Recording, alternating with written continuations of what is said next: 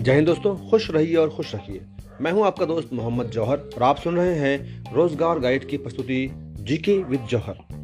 दोस्तों, आज 26 नवंबर है, आज संविधान दिवस है, इसकी आपको हार्दिक शुभकामनाएँ। हमारे संविधान में खास बात यही है कि इसमें अधिकार और कर्तव्य के बारे में विस्तार से वर्णन किया गया है। नागरिक के जीवन में इन्हीं दोनों का तालमेल देश को आगे ले जाएगा। आइए हम सभी अपने संविधान के मूल्यों को आगे बढ़ाएँ अपने देश में शांति, उन्नति और समृद्धि को सुनिश्चित करें।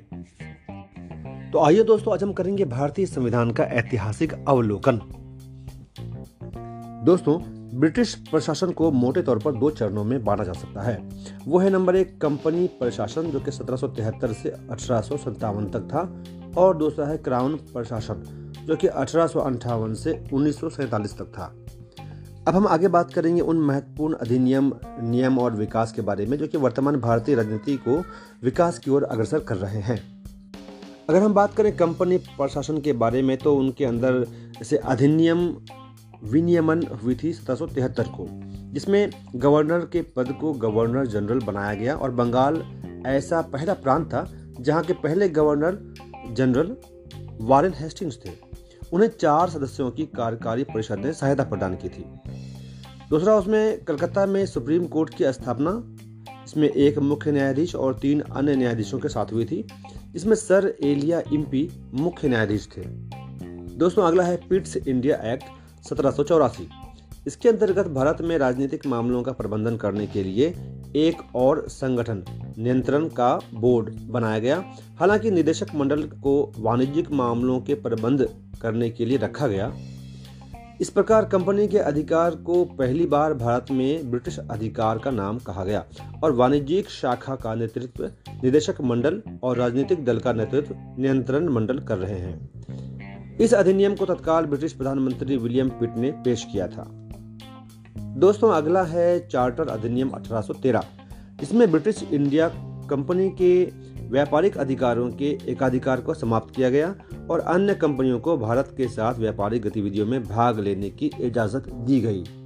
अगला है चार्टर अधिनियम 1833 इसमें बंगाल के गवर्नर जनरल के पद के स्थान पर भारत के गवर्नर जनरल पद बनाया गया। मद्रास और बॉम्बे की अध्यक्षताएँ विधायी शक्तियों के साथ उनसे ले ली गईं और कलकत्ता की अध्यक्षता के अधीन कर दिया गया। विलियम बेंटिक भारत के पहले गवर्नर जनरल थे। दूसरी बात है कि इस अधिनियम ने पूरी तरह से कंपनी की व्यावसायिक गतिविधियों को समाप्त कर दिया। कंपनी अस्तित्व में थी, लेकिन वह एक विशुद्ध प्रशासनिक और राजनीतिक संगठन बन गई थी। दोस्तों, इसके अलावा चार्टर अधिनियम अठारह सौ तिरपन के बारे में हम बात करते हैं, जिसमें एक अलग गवर्नर जनरल की विधान परिषद की स्थापना की गई। भारतीयों के लिए सिविल सेवा में खुली प्रतियोगिता प्रणाली का परिचय किया गया इस उद्देश्य के लिए मैकाले समिति का गठन हुआ अठारह सौ चौवन में, और सत्यसेन नाथ टैगोर अठारह में उस सेवा को पास करने वाले पहले भारतीय बन गए। भारत में सिविल सेवा के पिता लॉर्ड चार्ल्स कॉर्नवालिस, क्योंकि उनके भारत में नागरिक सेवाओं के आधुनिकीकरण के प्रयासों के कारण ही हुई थी। अच्छा दोस्तों, अब हम बात कर रहे हैं क्राउन प्रशासन के बारे में। अठारह भारत सरकार अधिनियम।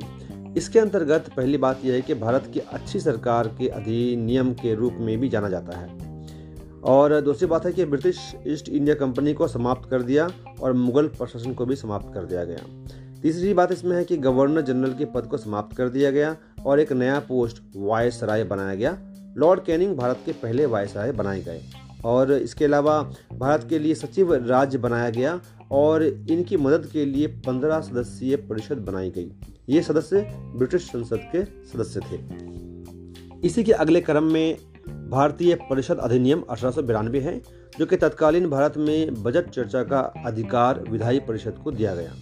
बढ़ाई गई परिषदों और कुछ सदस्यों को केंद्र के साथ साथ प्रांतीय विधान परिषद में नामांकित किया जा सकता था।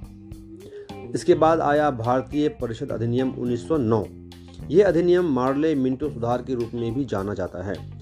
इसमें केंद्रीय विधान परिषद में सदस्यों की संख्या 16 से बढ़कर 60 की गई और सत्येंद्र प्रसाद सिन्हा, वायसराय की कार्यकारी परिषद के लिए कानून सदस्य के रूप में नामांकित होने वाले पहले भारतीय बने।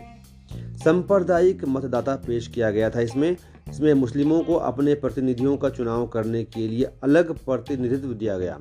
इसलिए मिंटो को सांप्रदायिक मतदाता के मतलब मिंटो को सांप्रदायिक मतदाता के पिता के रूप में भी जाना जाता है। दोस्तों, इसके बाद आया भारत सरकार अधिनियम उन्नीस ये अधिनियम मॉन्टेक चेम्सफोर्ड सुधार के नाम से भी जाना जाता है और यह 1921 में लागू हुआ था।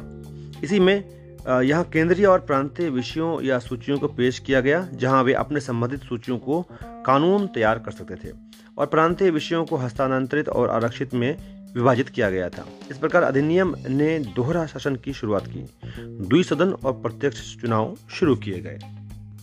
इसके बाद आया भारत सरकार अधिनियम 1935 जिसमें इकाइयों के रूप में प्रांतों और रियासतों के साथ अखिल भारतीय संघ की स्थापना की गई। महासंघ कभी भी अस्तित्व में नहीं आया क्योंकि रियासतों ने इसे शामिल नहीं किया था। प्रांतों में समाप्त हुई दोहरा शासन और इसके स्थान पर प्रांतीय स्वायत्तता पेश की।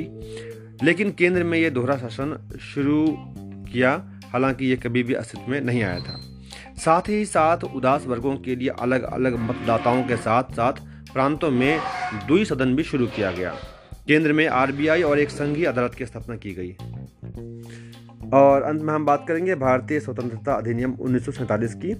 विभाजन योजना या माउंट बेटन योजना 3 जून उन्नीस देश की विभाजन और आथली घोषणा 20 फरवरी उन्नीस को देश को स्वतंत्रता प्रदान करने के लिए प्रभाव देना था।